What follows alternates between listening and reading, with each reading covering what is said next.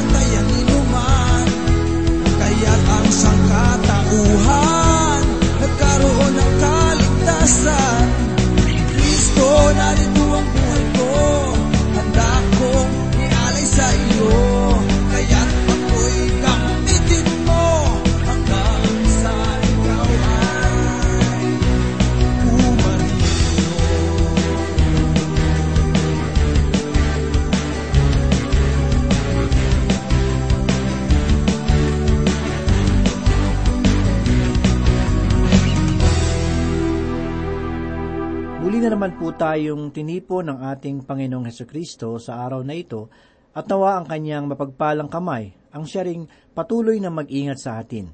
Marahil, lahat tayo noong ating kabataan o maging sa ating kasalukuyang edad ay mabilis na namamangha sa mga di pangkaraniwang pangyayari. May mga bagay na mahirap ipaliwanag sa sanlibutan maging sa banal na kasulatan. Ang aklat na ating pagbubulayan ngayon ay ang sulat ni Propeta Honas. Sa tuwing maririnig ang pangalang Propetang Honas, ay laging kalakip nito ang malaking isda, sapagkat tunay naman na malaking bahagi ang ginampanan ng malaking isda sa himalang ginawa ng Diyos sa buhay ni Propeta Honas. Maraming kuro-kuro at mga batikos ang ibinigay sa aklat na ito ng mga tao at inihahambing ang aklat ni Honas bilang isang alamat. Sa ating pagbubulay ngayon, ay makikita natin ang kanilang iba't ibang pananaw tungkol sa aklat ni Propeta Honas. Makikita rin natin sa ating pag-aaral na si Propeta Honas ay bahagi ng kasaysayan at hindi isang kathang-isip lamang. Ang pagbubulay natin ngayon ay pagpapakilala at pagbubukas sa isang bagong aklat na ating pag-aaralan sa mga sumusunod pang araw. Ang ating Diyos na buhay ay tunay na makapangyarihan. Ito ay kung ituturing natin na tayo ay kanyang nilikha. Makikita natin ang iba't ibang katunayan nito sa mga pangyayari sa luma at bagong tipan. Isa sa mga pangyayari na kung saan ipinakita ng Diyos ang kanyang kapangyarihan ay sa buhay ni Moises. Ginamit ng Diyos si Moises bilang kanyang tagapaghatid ng kaligtasan sa mga Israelita. Sinabi ng Diyos kay Moises na kanyang nakita ang paghihirap ng kanyang bayan sa Ehipto. Sinugo niya si Moises kay Faraon upang sila ay palayain. Subalit nang malaman ito ng Faraon, ay lalo niyang pinahirapan ang mga Israelita. Nang araw na nagtungo sina Moises at Aaron kay Faraon, ay gat niyang ipinag-utos ang hindi pagbibigay ng dayami sa mga Israelita sa kanilang paggawa ng tisa. Lubos itong nagpahirap sa bayan ng Diyos. Nagkanya-kanya silang paghahanap ng dayami upang makagawa ng tisa, at sila ay patuloy na pinagmamadali ng kapatas.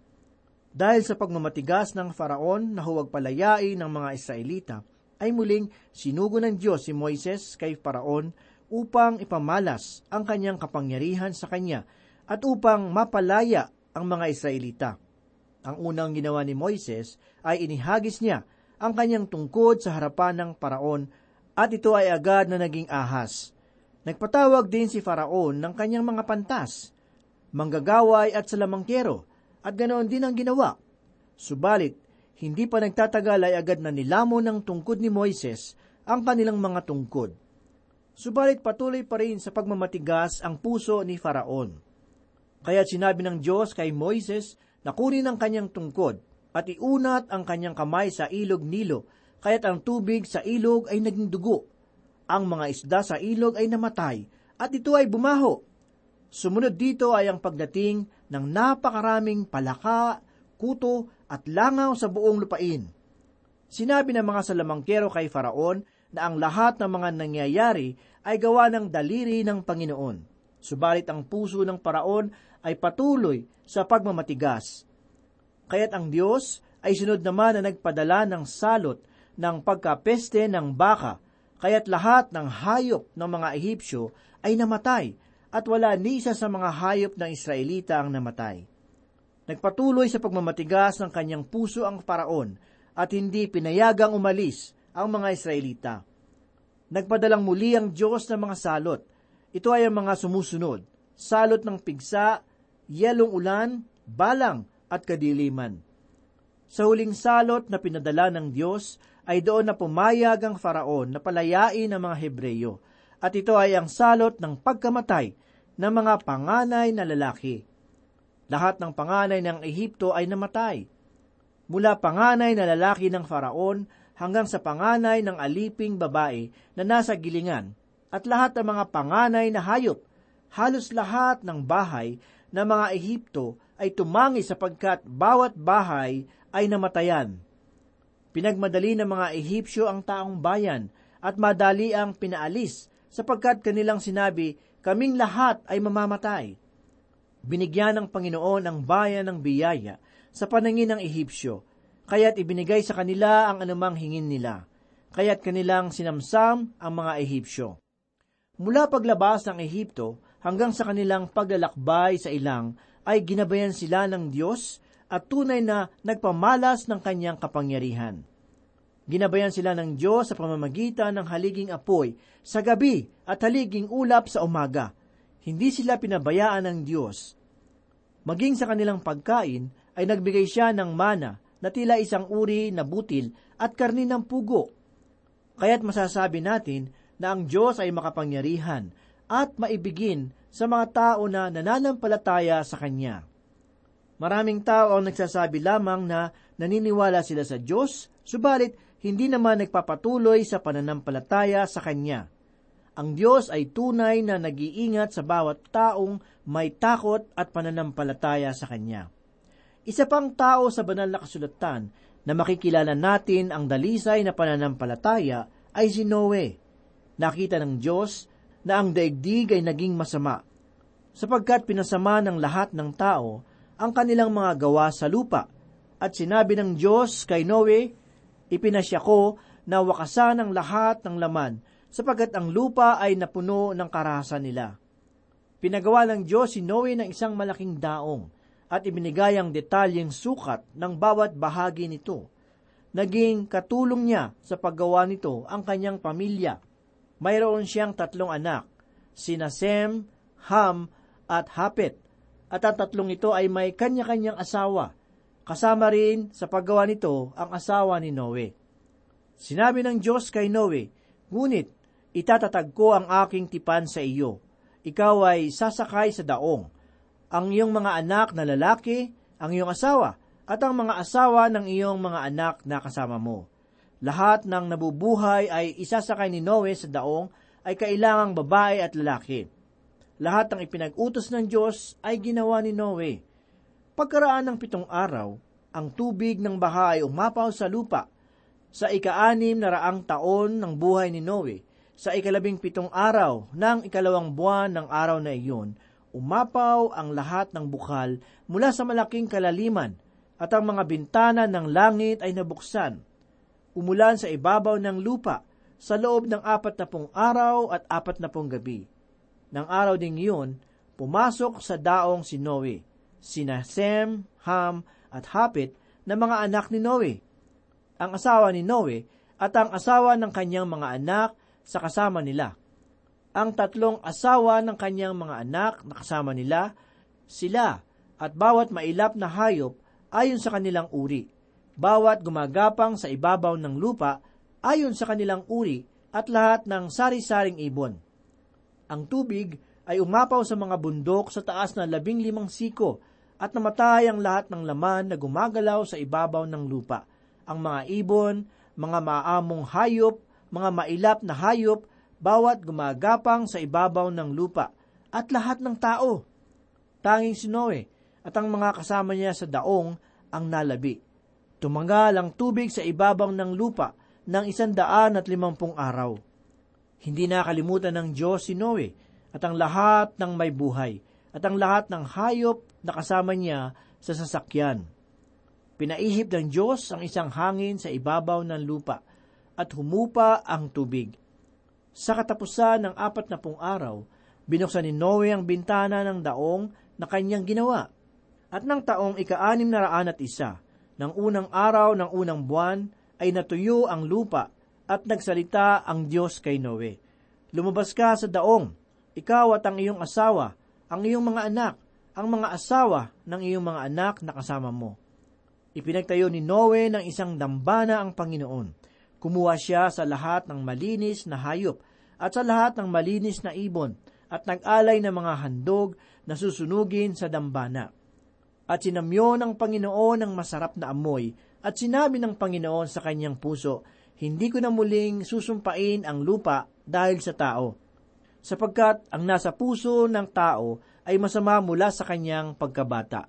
Hindi ko na rin muling lilipunin ang lahat ng nabubuhay na gaya ng aking ginawa.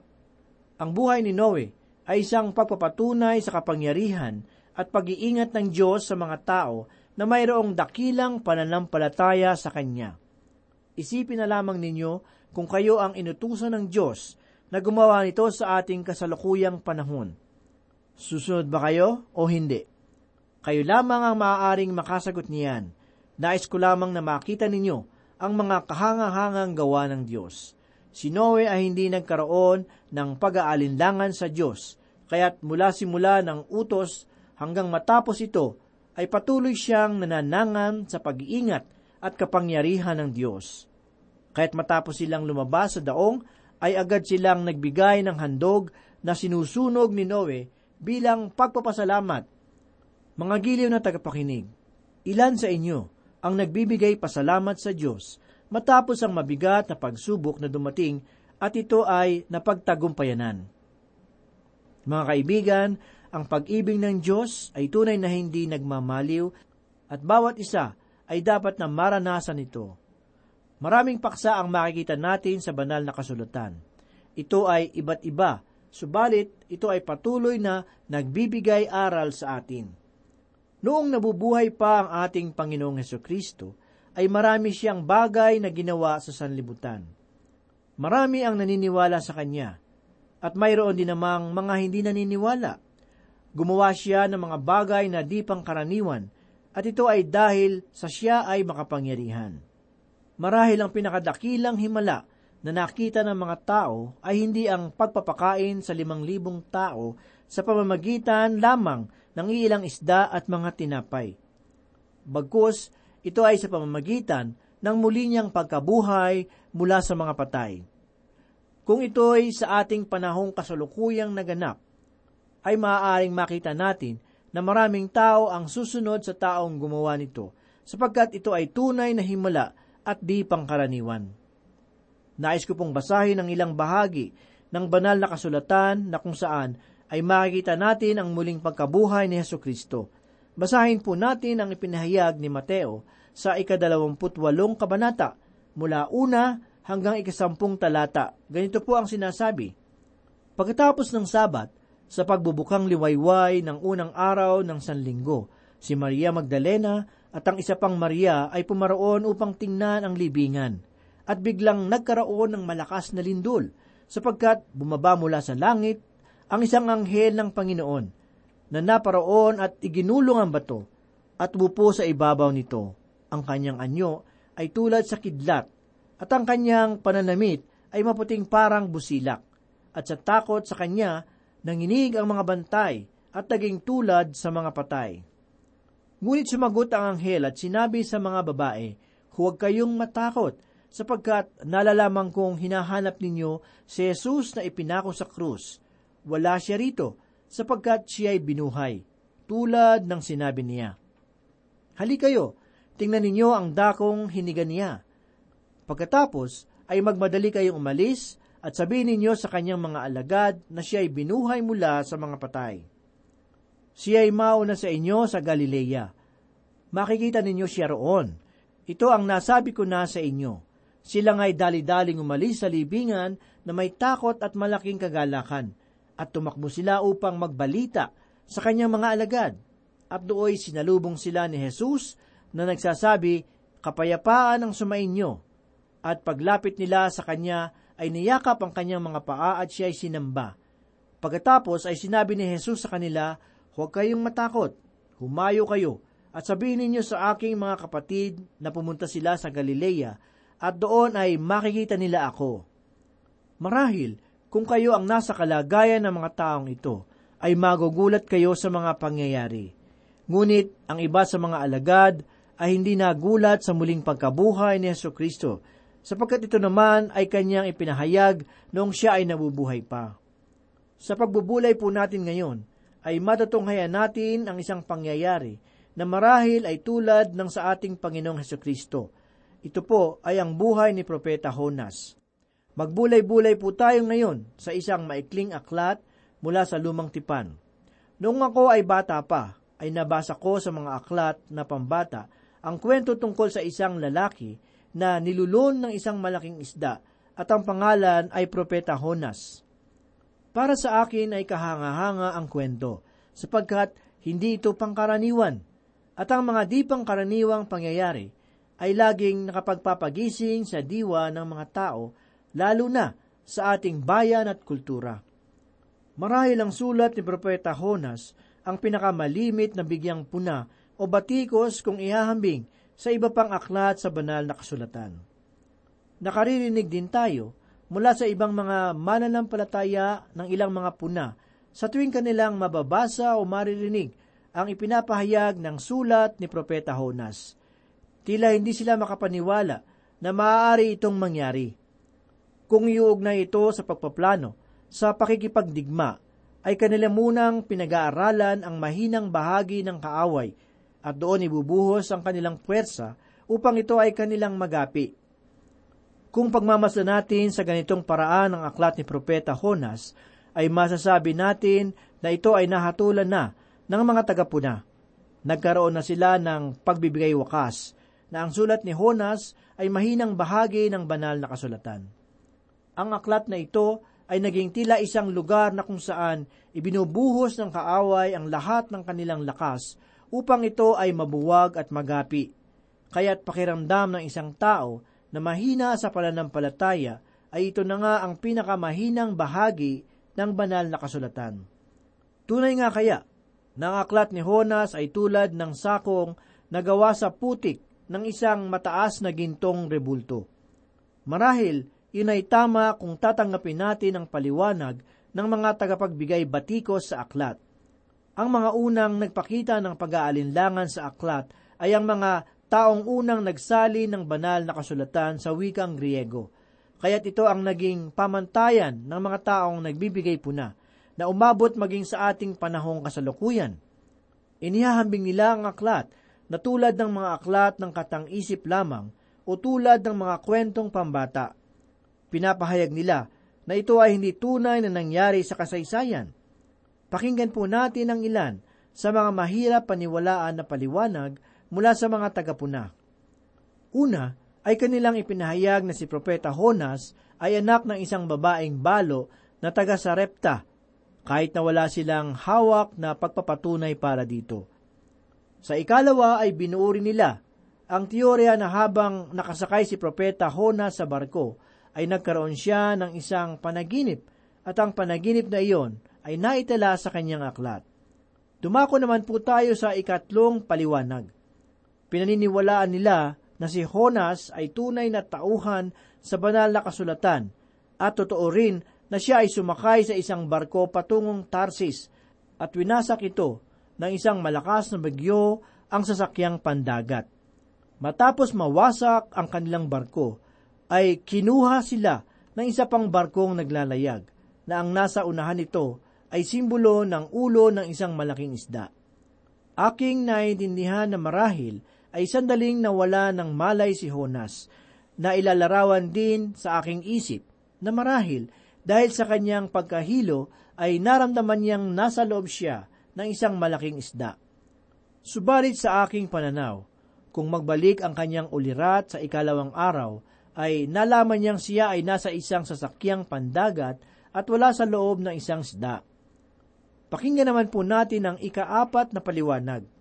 Sinasabi ng ilan na sa panahon na nawasak ang sinasakyang barko ni Honas, ay naroon din at nagpapalutang-lutang ang isang patay na malaking isda. Malapit sa kanya, at doon ay nagawa niyang magkubli habang malakas pa ang bagyo. Mga kaibigan, ang mga taong ito ay nagpapahayag ng isang patay na isda at isang buhay na Honas. Bago tayo magwakas sa pagbubulay ng aklat, ay babaliktarin ko ang kanilang pahayag at sasabihin ko na mayroong buhay na isda at isang patay na honas. Ang mga grupong ito ng tao na nagsasabing isang katang-isip ang kasaysayan ni Honas ay nagpapahayag na walang kabuluhan sa sanlibutan ang kanyang sulat. Ipinapahayag nila na walang saysay ang sulat ni Propeta Honas at hindi kapanipaniwala.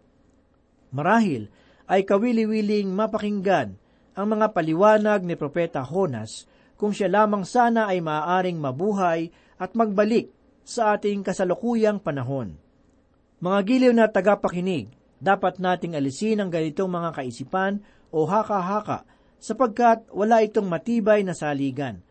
At ito ay gawa-gawa lamang ng mga taong nais bigyang batikos ang sulat ni Propeta Honas. Mapapatunayan sa ating patuloy na pag-aaral na si Propeta Honas ay isang tao ng kasaysayan at hindi isang tao ng mga alamat.